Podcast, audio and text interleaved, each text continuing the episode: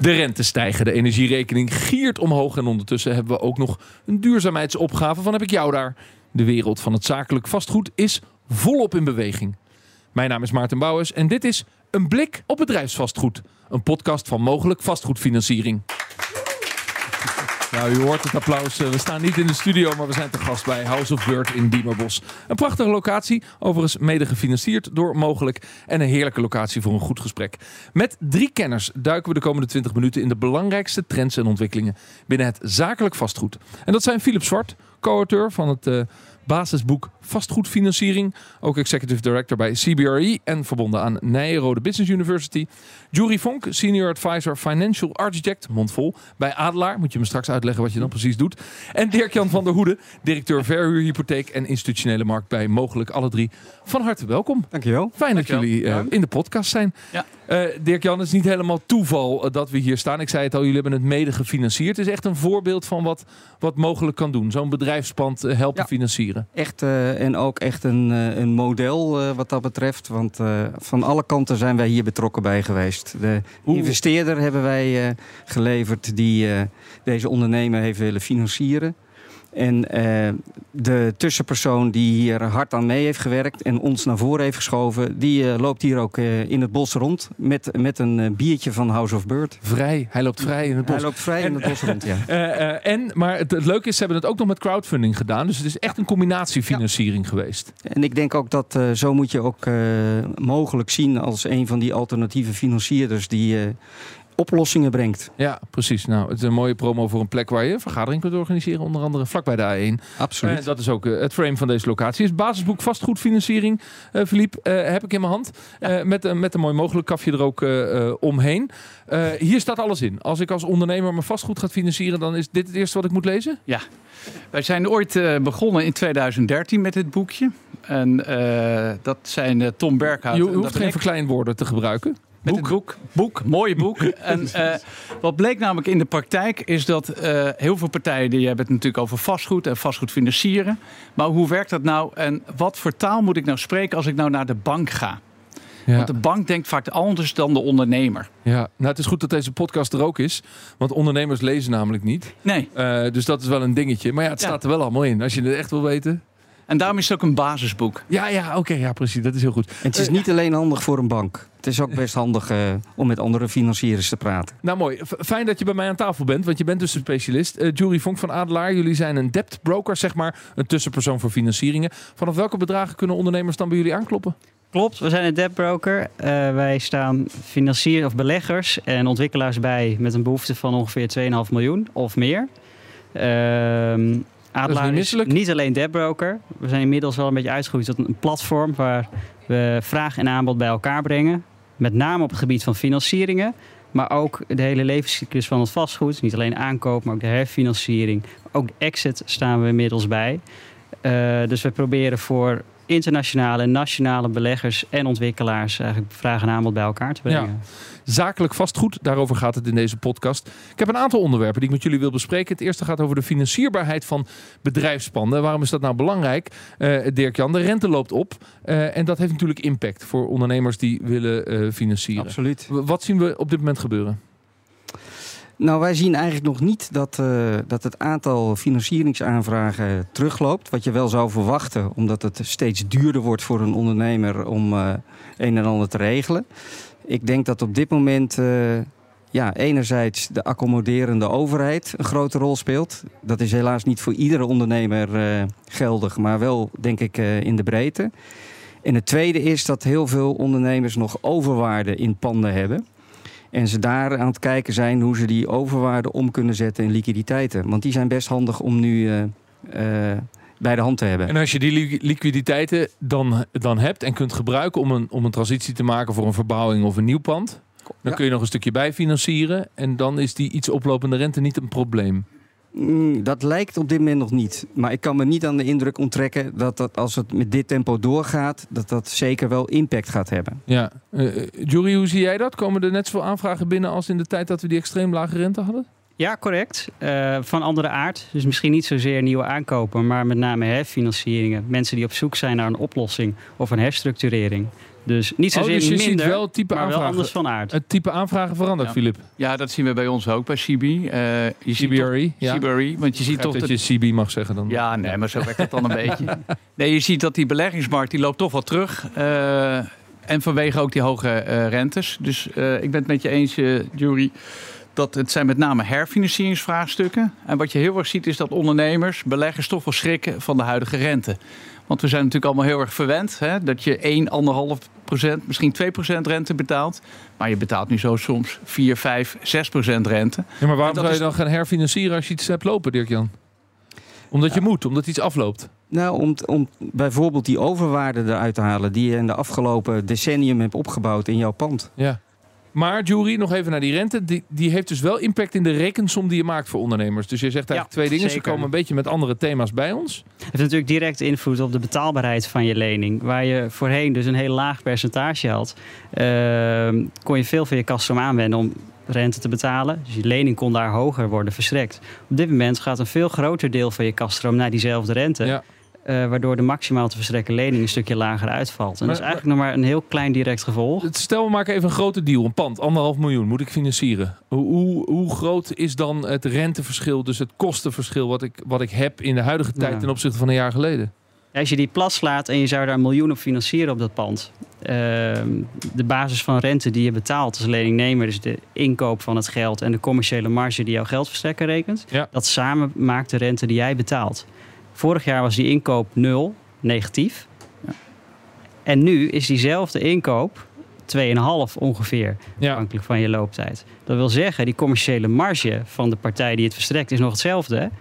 Maar het totaal wat jij betaalt is 2,5% hoger. Dus dat zou 25.000 euro. meer zijn ja. op diezelfde lening. Maar dat is alsnog, als we het, laten we zeggen, Filip, uh, uh, langer historisch gaan bekijken, alsnog niet zo heel veel geld. Nee, natuurlijk. we zijn natuurlijk ook hogere rentes gewend. Ja. Uh, dus we zijn allemaal heel erg verwend geweest. En dat is wat we nu zien, denk ik, is dat de verwenderij is over. en ik denk dat dat op zich ook helemaal prima is. Ja. Want uh, er zitten natuurlijk ook best veel cowboys in het vastgoed. En die gaan er nu misschien weer wat uit. Maar merken we dan al dat deals niet doorgaan, Dirk-Jan? Ja, soms. Maar over het algemeen in het segment waar wij uh, actief zijn... en dat ligt over het algemeen onder die 2,5 miljoen die hier al genoemd is... of de veel grotere bedragen die uh, CBRE begeleidt...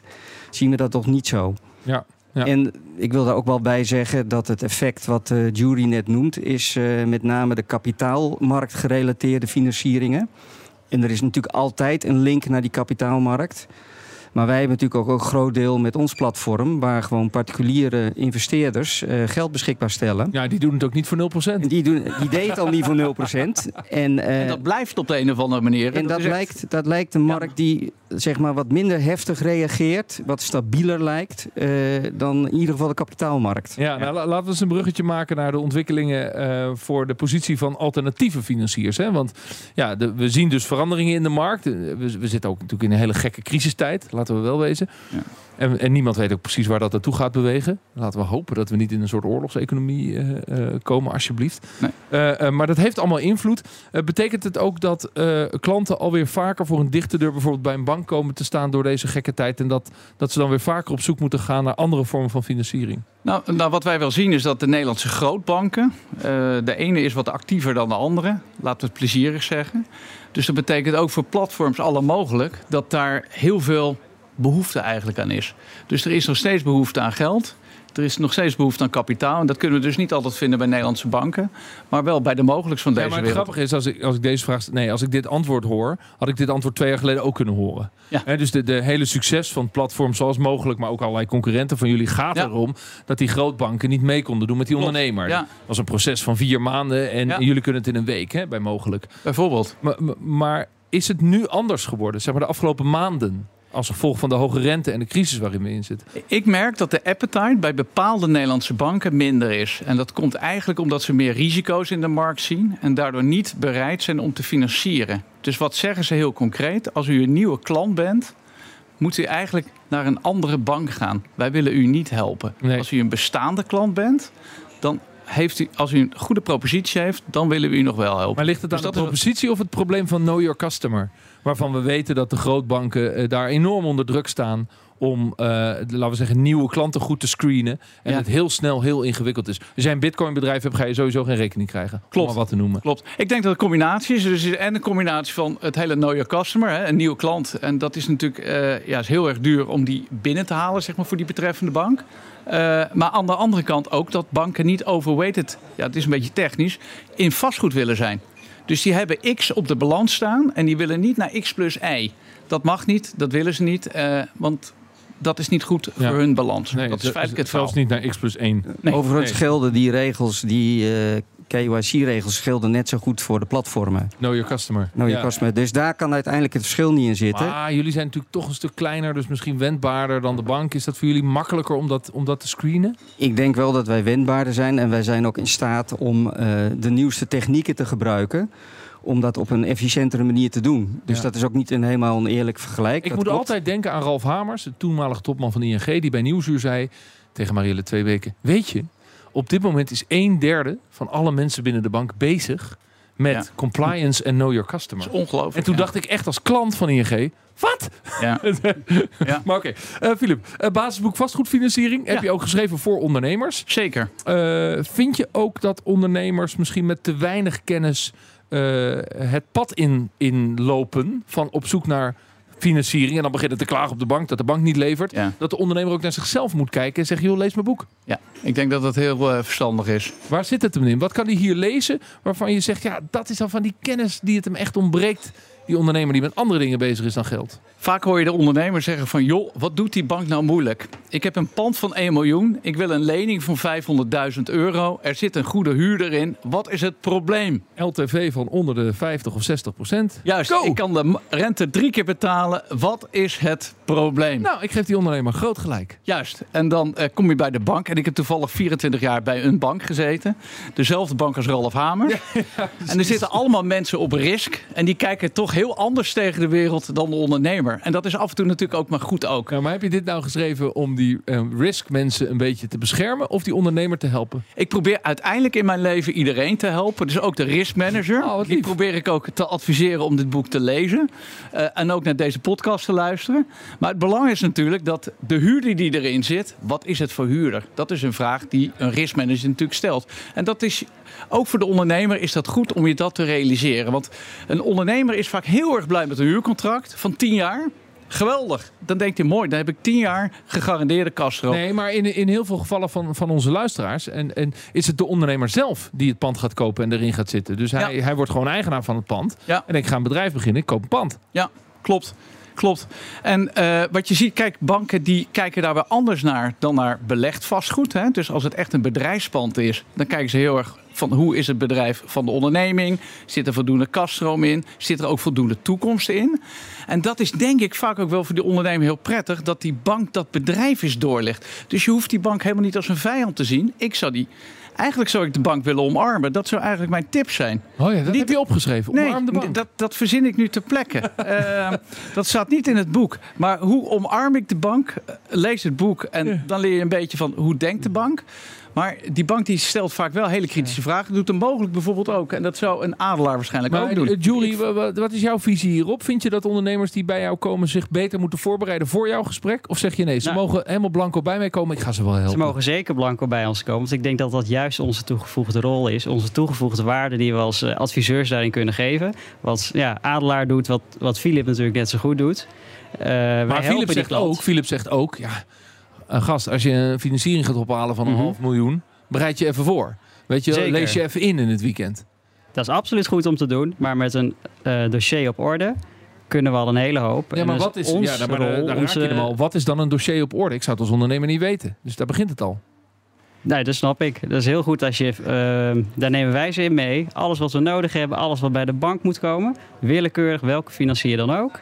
Uh, daar zorgen wij voor dat het dossier compleet komt. Uh, die rol ligt bij ons en die gaan we samen met die ondernemer uh, zorgen dat het goed komt. Ja, wat doen jullie eigenlijk als platform, Dirk-Jan? Zeg je dan van nee, wij kunnen een financiering organiseren? Of ga je die ondernemer ook coachen en meenemen en zorgen dat zijn dossier mooi wordt? Nou, ik denk met name dat een deel van het succes vermogelijk is dat wij dat proces een stuk makkelijker hebben gemaakt. Dus om het gesprek aan te gaan met ons, hoeven wij nog niet zo heel veel informatie te hebben. Met name hebben wij de informatie over het object nodig. En daar weten we zelf ook vaak al heel veel van met allerlei databases. En daarna, in tweede instantie, gaan we kijken wat, wat de betaalbaarheid is van de ondernemer. Ja. En daar doen wij op een andere manier analyses dan banken. Dus ik, ik onderschrijf het feit dat dat nuttig kan zijn voor die ondernemer.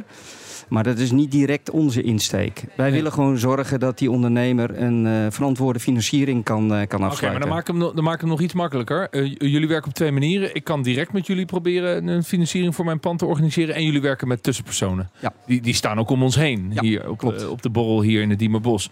Um, betekent dat als een klant via een tussenpersoon bij jullie komt, dat het wel makkelijker voor jullie is? Dat je zegt, ja, dan, dan, dan gaat het vaker lukken. Nou, dan is vaak uh, de tussenpersoon heeft de ondernemer al voor een deel meegenomen in het proces. Ja. Dat maakt het inderdaad makkelijker. Ja. En uh, ja, dat is ook de reden dat wij uh, ook graag met tussenpersonen samenwerken. Maar er zijn natuurlijk ook best wel inmiddels wat grotere particuliere ondernemers in het vastgoed die zelf heel goed weten hoe het werkt. En die het eh, prettig vinden dat er ook alternatieven naast eh, de normale loketten zijn. Je luistert naar een blik op bedrijfsvastgoed, een podcast van mogelijk vastgoedfinanciering. Gasten bij mij aan tafel uh, hoor je Philip Zwart, co-auteur van het baasboek Vastgoedfinanciering. Uh, Jury Vonk, senior advisor bij uh, Adelaar. En Dirk-Jan van der Hoede van Mogelijk. heren, er is nog één onderwerp wat ik heel graag aan jullie wil voorleggen. En dat gaat over de gasrekening. De enorm stijgende kosten die we op dit moment hebben. Tegelijkertijd willen we gebouwen ja, energie-neutraal krijgen. Sterker nog, er zijn energielabels voor afgesproken. Een energie-C-label voor een bedrijf bedrijfspand.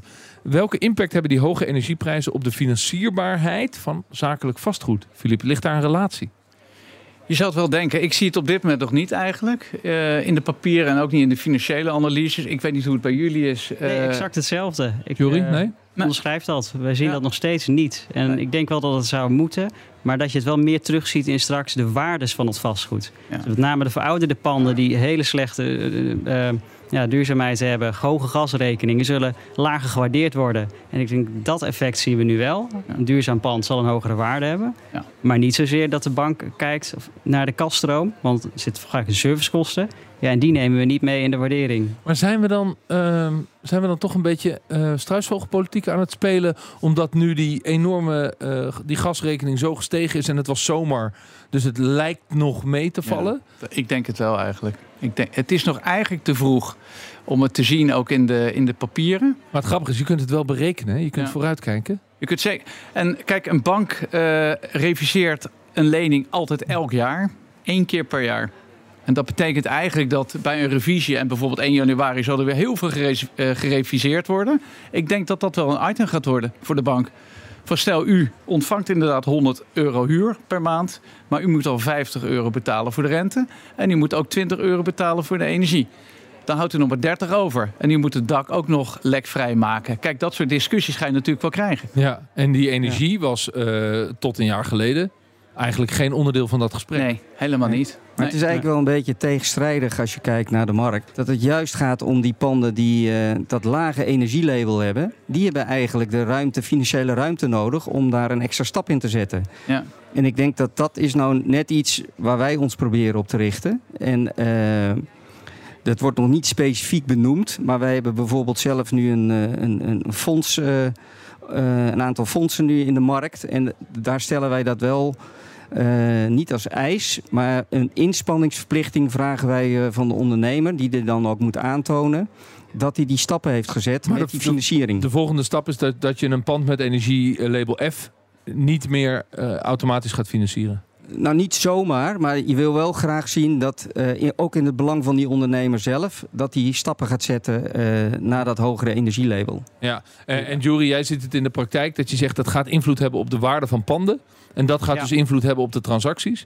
Dus ondernemers die luisteren, die kunnen maar beter zorgen dat ze hun pand gaan verduurzamen. Absoluut. Maar ik denk ook dat in alle financieringsaanvragen die we binnenkort gaan krijgen, het een onderdeel wordt. En als het gewoon geen goed label heeft, dan wordt er gevraagd om een businessplan om er wel te komen. Ja. En wellicht is een onderdeel van jouw financiering wel kapitaal om die investering te doen. Uh, Philippe, jullie hebben bij de laatste druk van het boek ook nog een extra hoofdstuk toegevoegd, namelijk groen financieren. Ja. Uh, ja. Wat, wat, wat, lees ik daar dan in, in de notendop? Wat is dat? Nou, je ziet dat uh, groen en duurzaamheid is voor banken, maar ik denk ook voor mogelijk is dat eigenlijk een hot topic. Uh, in het verleden niet, nu wel. Vandaag begint eigenlijk een financieringsaanvraag met ben ik of heb ik een energielabel A, B of C? Daar begint het gewoon mee. En vorig jaar rond deze tijd, of misschien anderhalf jaar geleden rond deze tijd, was dat puntje 5 of 6 van de kredietaanvraag. Dus het begint vandaag de dag echt met: bent u A, B of C? En wat Jury zegt, u bent D. Wat gaat u eraan doen om B of A te worden? En dat betekent investeren. En die banken die willen dat graag faciliteren. Ja, dat is wat erin staat. Het interessante is dat ik altijd dacht dat vastgoed ging over locatie, locatie en locatie. Ja. Maar tegenwoordig gaat het dus over groen, groen en groen. Juist, absoluut. Veranderen. De vierde druk is net uit van het eh, handboek vastgoedfinanciering. Dankjewel voor dit gesprek. Uh, Philip Zwart, die je meeschreef aan het boek. Dus Jury Vonk, Senior Advisor Financial Architect bij Adelaar. En Dirk-Jan van der Hoede van Mogelijk. Dit was een blik op bedrijfsvastgoed, een podcast van mogelijke vastgoedfinanciering. En ik verwijs u ook heel graag naar de andere podcast van Mogelijk, namelijk Het Geld en de Stenen. Daarin delen ondernemers, vastgoedbeleggers en investeerders hun ervaringen over vastgoed financieren. En daarnaast is er natuurlijk BNR Vastgoed gezocht. Het radioprogramma waarin ik elke week samen met Maarten de Gruiter praat over vastgoed. Maandagavond om 7 uur en altijd online via de bekende podcastplayers. Mijn naam is Maarten Bouwers. Voor nu bedankt voor het luisteren. Dag.